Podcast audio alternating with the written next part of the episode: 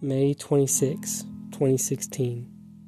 The other day, when I told mom that she would need to pick up Tin because she was coming on the trip with us, she went off.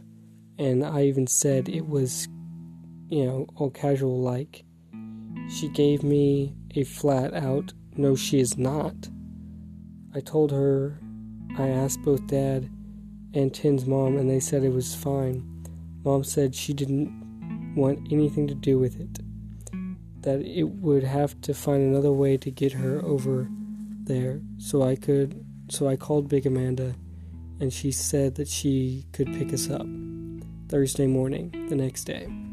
Mom came to my, uh, to me, a lot calmer, and said that she wasn't necessarily opposed to Tin going and she could explain some boundaries that I already knew, as I was surprised.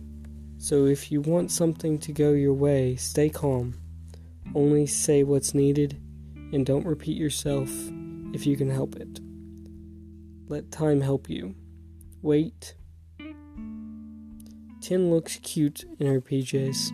I wish I could cuddle with her forever. I thank God for letting her come with us.